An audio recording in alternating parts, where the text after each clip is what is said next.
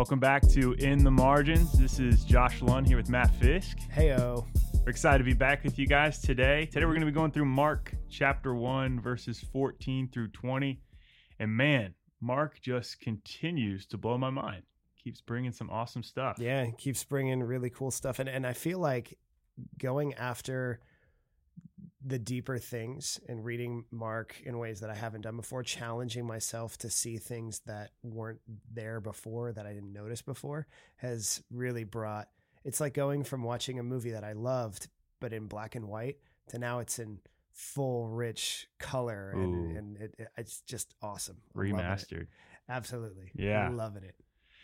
Yeah, well, uh, Mark's, uh, excuse me, Brian's going to be preaching on this on Sunday, and uh, so he may hit on a lot of things that we talk about today, but hopefully we can bring some uh, really great things out of the text to edify all that we get out of it, and um, just help us to know God better. Yeah, I'm excited. You want me to read it? Yeah, let's let's go ahead and jump in. Uh, Mark chapter one, starting verse fourteen. The gospel of God, and saying, "The time is fulfilled, and the kingdom of God is at hand." Repent and believe in the gospel. Passing alongside the Sea of Galilee, he saw Simon and Andrew, the brother of Simon, casting a net into the sea, for they were fishermen. And Jesus said to them, Follow me, and I will make you become fishers of men. And immediately they left their nets and followed him. And going a little farther, he saw James the son of Zebedee and John his brother, who were in the boat mending their nets. And immediately he called them, and they left their father Zebedee in the boat with the hired servants and followed him. Awesome. Cool. I feel like this is a story I've heard a lot of times. So many times. And I bring this up all the time when I study the Bible with people when I'm studying discipleship and what it means to follow and all that stuff. I feel like I've got sound bites on sound bites of what this passage is supposed to mean. Right follow me and I will make you fishers of men. Yeah, fishers of men. I got to go share my faith. Right. And then the uh, the other one is the immediately dropping my nets. What are my nets? What are you know? Yeah. You just got to drop them. Give and, up everything. Which isn't nobody's disagreeing with that. That's of course, but that's like the that's only one side of it. Right. We we tend to look at that as the pinnacle of of this text. Right. But maybe there's more. Is there more, Josh? Did uh, you find more? I'm not sure. I, I, let, let's find out together. uh, you know, one thing that stuck out to me is right there in the beginning. Um, you know, a couple things in just that very first verse. It says, Now after John was arrested, Jesus came into Galilee proclaiming the gospel of God. Um, a couple things stick out to me is first of all that Jesus' ministry, it doesn't begin while he's being tested, right? It doesn't begin at his baptism. Uh, it begins when John's arrested, right? That's when he goes out. That's when he starts to preach. Huh. Yeah, look at that. Um, oh, I hadn't thought of that before. Yeah, I don't know. It, it's just interesting. What is that about? You, would think if you're coming proclaiming good news about a new kingdom, that it, it wouldn't begin with your messenger, your herald, getting arrested. Yeah, I mean, it, it doesn't. Oh man, because I always you're right. I always think he gets baptized, and then he you know he goes in the wilderness, and then he's I'm ready to go and ready to start. But that's crazy that he actually. It's and, and Mark puts it there very specifically. It's just sticking out like a sore thumb now John was arrested, and now I'm going to start. Well, yeah, what, what do you think? it's funny because it's not even until Mark eight that he even explains John's arrest and all that kind of stuff. So it's like he he puts a little chunk in here, yeah, for some reason, and then he's huh. like, "Well, let me. I'll touch on it later, but just so you know, Jesus' ministry starts here." Yeah, did you come up with anything for that? That's yeah, you know, I, I I don't know. I think I mean it definitely falls in line with the the the paradox that that Mark has of this human versus divine understanding of things, right? Where it's a, a, human might think, hey, you know, we're taking over. We're you know, this is the idea of a kingdom, you know, where the herald comes before the emperor, and and and you know, it's just a kingdom that that's overpowering. They shot the messenger. That's what they did. They, they arrested did. the messenger. They... they said, "Don't shoot the messenger." That's literally what they did. And so I'm thinking, do you ever see 300? Yeah. You know, so like when the guy comes at the beginning and they're the the big powerful kingdom sends a messenger to say surrender or right. or, or die and they kick him down a well. This is Sparta. That's exactly what happened. That's what they did. They yeah. they well, I mean, they arrested him. And so now I guess we've been talking about that. The the Roman kingdom, like you said, and and now Jesus is is coming in and it's like two kings clashing and this is like wow. the first time they're going to do that. Yeah. Ugh, chills, man. Yeah. I like that. I mean, I, yeah, the idea of two kingdoms colliding. Mm. I mean, this is where it begins. And that that is discipleship. Mm. It is the kingdom of God clashing with the kingdom of the world and what and how that's going to live out. But then that makes me think, Josh, is that when kingdoms collide in the world, it's I mean, it's war. Right. People die.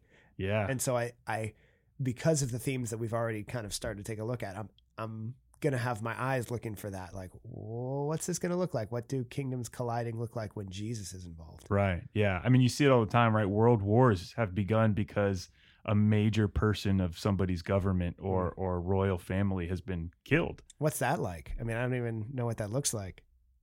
I'm completely kidding. Oh, okay. um, I, I mean, yeah. So you- you'd you'd imagine, right? Jesus Yeah. is this uh, emperor. He's coming in, bringing the big guns, but that's that's not exactly what we see. Yeah, I think that's something to keep a lookout for because you don't actually Yeah. know what's going on. Yeah. No. Well, one other thing that stuck out to me in in this first verse is that, um, you know, well, for John, you know, what did people have to do to um, accept his message? Uh, They where had, was to, they had to go to him. they had to go out, right? Yeah. And and and it, he wasn't like just like you know kind of on the edge of town. I mean, he was way outside in the wilderness, right? Yeah. Like it was it was you have to go and find God. Mhm. You have to go and find this message. But it, it says very particularly that after John was arrested, Jesus came into Galilee. Huh. And so it's the message is going from one where we have to seek to one where God is now. It, it almost seems like God is seeking us. No, that's absolutely true. And Jesus has even is God coming to his people, Hmm. and which is different. You're right because John was like, hey, halfway between in the wilderness between Galilee and, and Jerusalem, and so now it's Jesus going, okay, yeah, I'm going to bring it to you just in case you hadn't heard. Oh, that's cool. I like that. It's more of God's character. Kind of actually gives me a little bit more like encouragement and hope because I don't always feel like I have the ability or I have the internal strength to go to God. And it's just that's kind of cool that he goes, okay, I'm there are times I'm gonna come to you. And in fact, when Jesus comes, I'm going to come to you. I love that. Oh, Yeah. that's awesome, Josh. Yeah. Cool. So very encouraging. I feel like it's something that we'll actually see as we keep reading this is Jesus going after people Love it. rather than them going after him. Okay, can I can I go into the next part and show you what I found? Yeah, yeah, please. Okay, so the next thing it says, Jesus came into Galilee proclaiming the gospel of God and saying, The time is fulfilled, the kingdom of God is at hand. Repent and believe in the gospel. Okay, Josh, what is Jesus preaching? The gospel. Okay, when I read this, I have looked over this a million times before and never noticed this part. It says he's preaching the gospel, and then he and then he says believe in the gospel. If you were going to define what the gospel message is, what what would you have said? God is saving his people. Uh, Jesus dying on the cross for me. Yeah, exactly. Every time that I've thought the gospel, it's Jesus dies on the cross for your sins because the wages of sin is death, and you need to be saved. Jesus takes the punishment, and He's going to forgive you, and believe in Him, repent, and get baptized, and then you can be with Him in heaven someday. It sounds like Um, good news to me. Yeah. And I'm not saying it's not good news. What I'm saying is that none of that is included with this because it, it, he says, I'm proclaiming the gospel. Then he says, the time is fulfilled. The kingdom of God is at hand. Repent and believe the good news. Jesus hasn't died yet.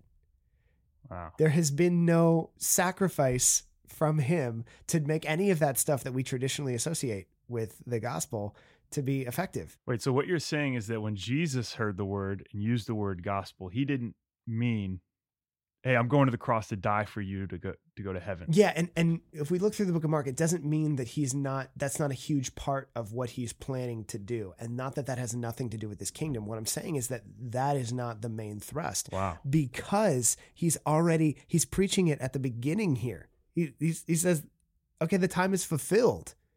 Yeah. Like here's the gospel message: the kingdom is here." And, and, so what what that looks like to me is that the gospel message is much more closely tied to the kingdom of God coming than it does Jesus dying on the cross for your personal issues. But hear me right, that's they're not mutually exclusive, but I think that Jesus reconciling us to himself is part of his kingdom, but it's only one aspect of his kingdom.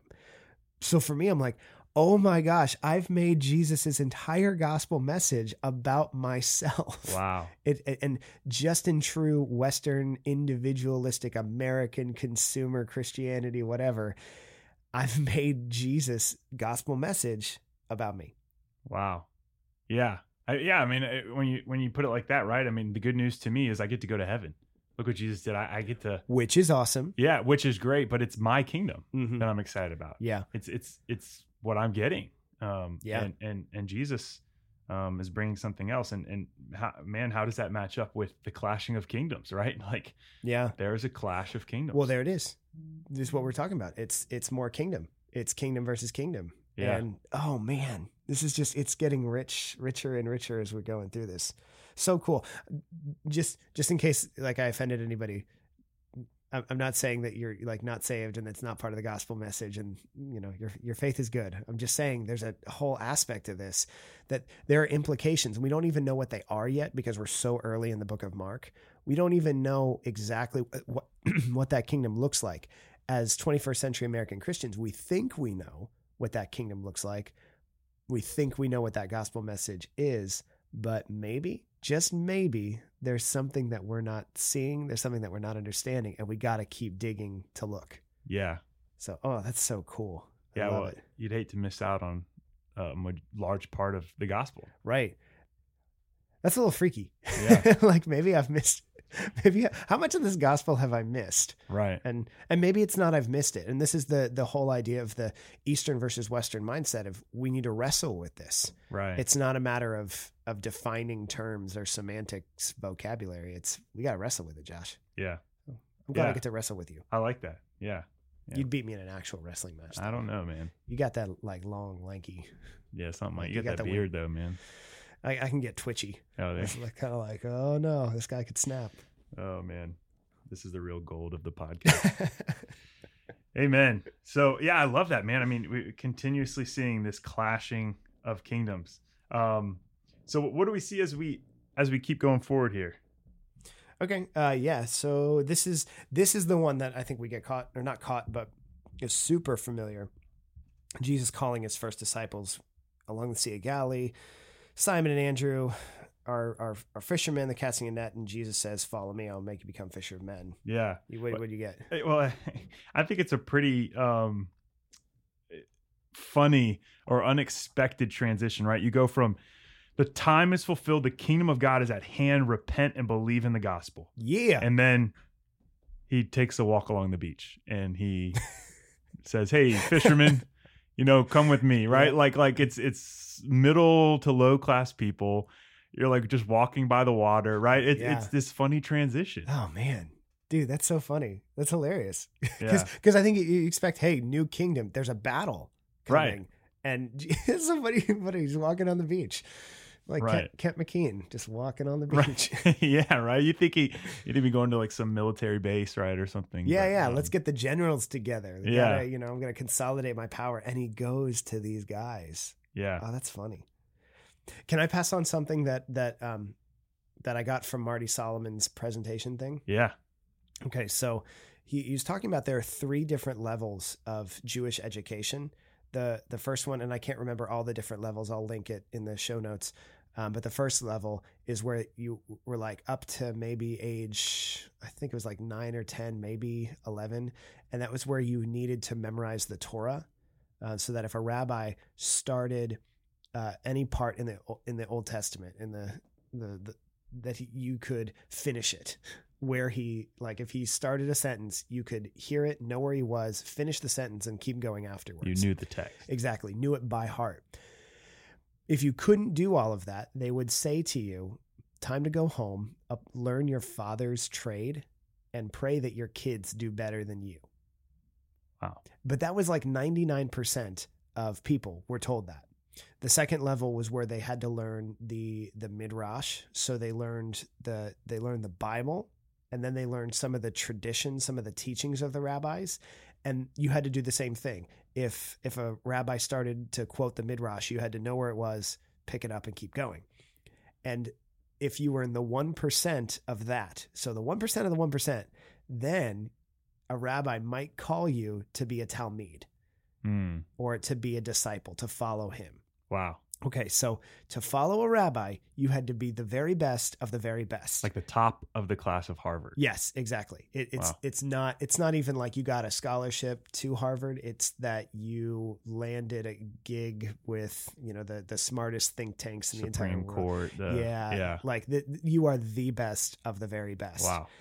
So, having said all that, where were where were Simon and Andrew in this like little hierarchy here? Well, unless fishermen were a lot different than they are today. Um, Yeah, not so much. They- not so much. I mean, they were some blue collar, you know, working with their hands guys. yeah. So had they been had they been called by a rabbi? Yeah. They had been called by this rabbi, but what had happened to them before this? What had happened in their education? Well, they were told, hey, go back home, work your father's trade, and pray that your children will do better. yeah, and it was you know maybe they were really dumb. I don't think they were. But Right. Maybe the the ordinary unschooled men that we see in, in Acts that we quote all the time doesn't necessarily mean that they were idiots. It means that they were not called. They were not good enough in this culture. So Right. when Jesus comes and calls them and he says, you know, akoloutheo in Greek, and I forget what the Hebrew is, and um, but the the the term for follow me as a rabbi calling his student, Right. this was not like, hey, you know, we don't even know who you are. Jesus had this X factor charisma uh, that that no one really understood, and he just went and whatever. It was that they were like, oh my gosh, we're getting a redo. It's I just got accepted into the highest of the high, the the the top honors level courses at Harvard slash Princeton slash Yale.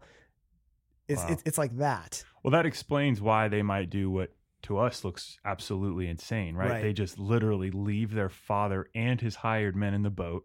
They drop their nets, like their their way of living, right? Yeah. And this is this is how they made money. And they just follow this guy who maybe had been preaching for a little bit, Yeah. right? Because he was preaching before this, but It does say that. they, it, they don't they don't have a relationship with him as far Mhm. as we know. Yeah, maybe, maybe not. We know in John, if you go and take a look at John 1, that John had been pointing Jesus out and that the, there's an alternative narrative that talks about how a few of them went, like Andrew went to go and, and say, like, hey, Jesus, where are you staying? Al- Right. Almost like trying to curry favor with him. And it was like they went from being John's listeners, maybe students, to trying to get in with Jesus.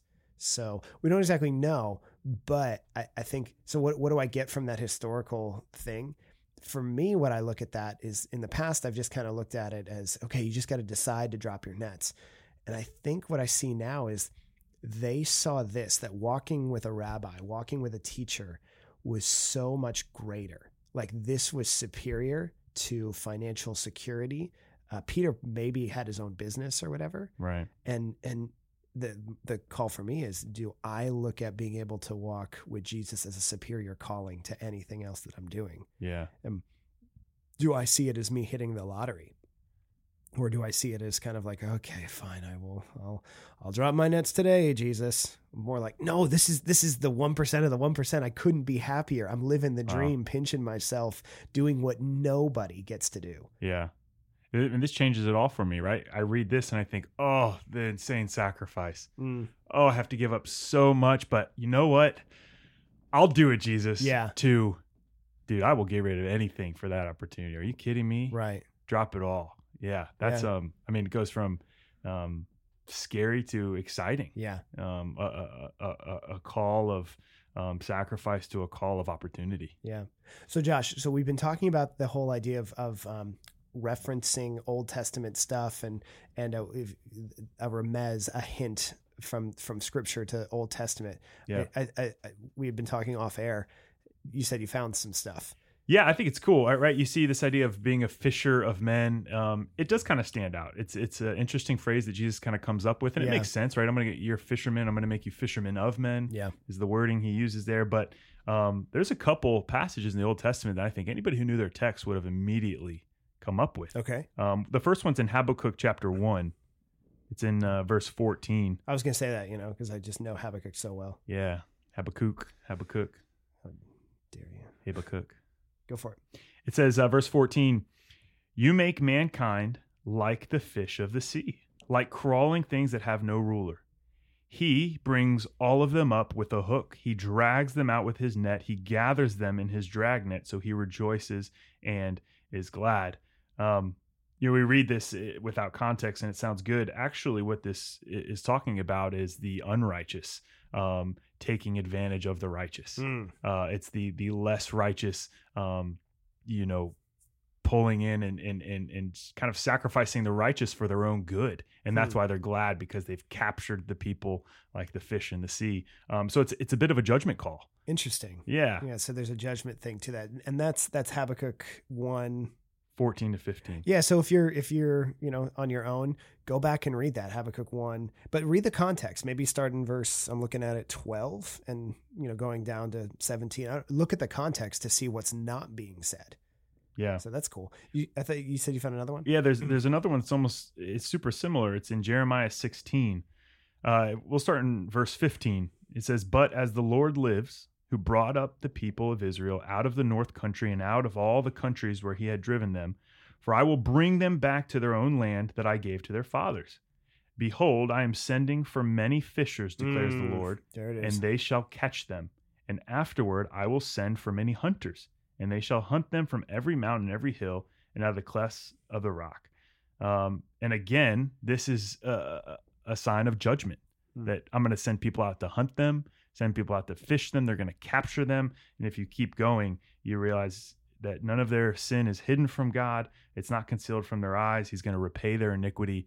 So, so it's it's a consistent message of judgment when God refers to people being fish and being captured by other people that would be fishermen. So there's a component to that, and maybe they were thinking that when when Jesus calls them, says, "I'll make you become fishers of men." Maybe these two went through their heads, like, "Oh, yeah, going to drag his net out, and he's going to bring back the the wicked and the people back to Jerusalem. There will be judgment." yeah, So, I, I found one too, and I this one's in Ezekiel, yeah, um, and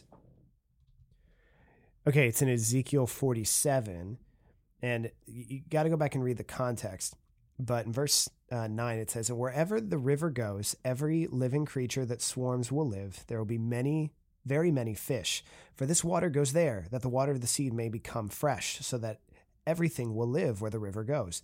Fishermen will stand beside the sea. From Engedi to Eneglaim, it will be a place for the spreading of nets. Its fish will be very many kinds, like the fish of the great sea. And I think what goes on here is, in other places, fish is a is a, a an an image for Ezekiel for many different types of people. Hmm. And so even here, there's so what you're talking about is judgment. And I think from an Eastern perspective, that would absolutely have to be part of their mindset.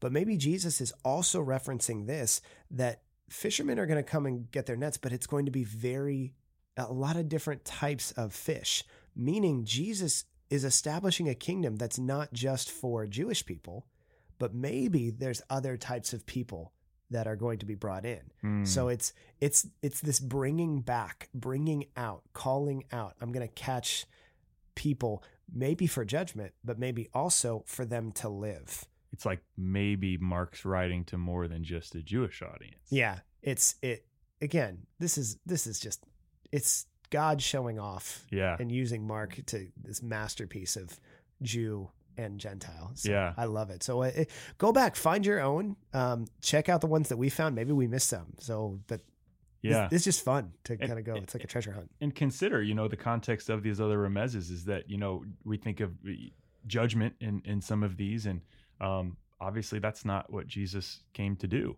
Um, it's almost as if, again, um, hey, before you guys had to go out and find me, and there was judgment that I was bringing, but now I'm coming to seek you. Yeah.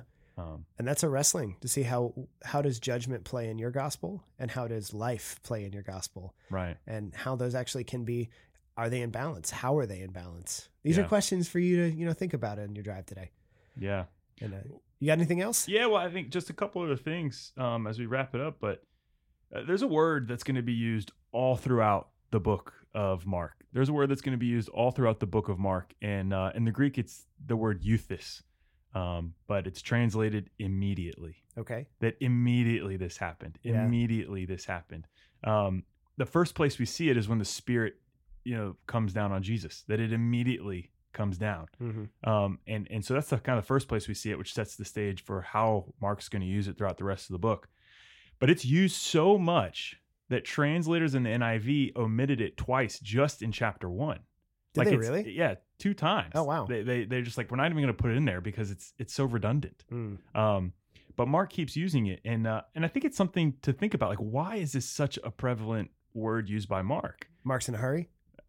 Maybe he's the shortest gospel. He's like, yeah, I'll get it I got done. 16 chapters and out. Yeah, right. hmm But I think it has to do something. If especially the first place we see it is with the Spirit descending onto Jesus, that there is some form of authority. That you, you think Yeah. about somebody with authority. You think about a king. You think about an emperor. You think about somebody who has power Yeah. over you. If they tell you to do something, when do you do it? Well, if they have a lot of power and a lot of authority, you do it right away. Right. Yeah, you do it immediately. Mhm. If it's somebody who's coming to bring judgment, Yeah. possibly, hmm do you want to play games? No. I mean, I do because I'm that guy. I so would have been dead. Yeah, you wouldn't have. You wouldn't have lasted. No, Too sarcastic. but there, there's this. There's this idea that man, Jesus has incredible authority. Where what he wants to do, it happens. hmm What what he hopes to see happen. Um, there's no time in between when he calls people, which is where we see it here. Uh, we see it in verse 17. Jesus said to them, "Follow me, and I will make you fishers of men." And immediately they left their nets. Right? He goes, calls James and John, who were you know both mending their nets. Immediately he called them, and they left their father Zebedee in the boat with the hired servants. Yeah. It reminds me of um, the centurion that we talked about. Uh, so in, in like Luke 7, where there's a centurion that says to Jesus, Come and heal my servant. He's like, Well, I'll, I'll come over. He says, No, no, all you got to do is say the word. I've got authority. When I say stuff, people go. And it's like Jesus, this guy gets it. This Roman centurion gets it. And then you think about the audience, which was if if if this audience lived in Rome, then they would know exactly what it looks like when an authority figure tells you to do something and the consequences if you don't. Right. So that's really interesting. I like it. Yeah, and we're going to see that throughout the rest of Mark, and and I think we might even come up with some other reasons why Mark uses it.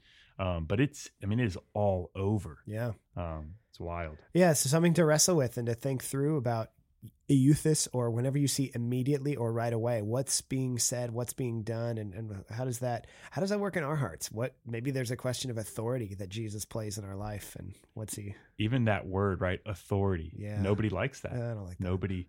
Um, nobody from a western point of view likes it right. Mhm. Yeah. Um, how long does it take us to obey Jesus? yeah good stuff Yeah. Well, I, just to wrap it up, I think one thing that that I, I really pull from this is just this idea that God is coming. He's seeking us, yeah and he's he's not just seeking you know the best of the best. That he's seeking anybody. hmm Um, that not, he's coming in, you know, whereas before people had to go out.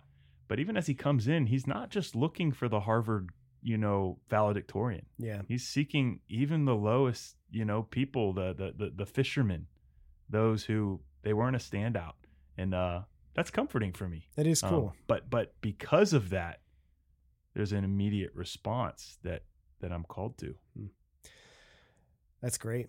Yeah, these two kingdoms are clashing, and uh, Jesus' kingdom looks very different and is acting very different. Yeah. It's so cool. Well, I think that's going to do it for today. That's in the margins with Matt Fisk and Josh Lund. We just did Mark 1, verses 14 through 20. Check us out. Uh, we'll be here next week doing the next block of text. Check us out on www.nvca.academy for more stuff, more interviews, more podcasts, deeper insights, uh, and all sorts of teaching things. So we will catch you next time. See you guys.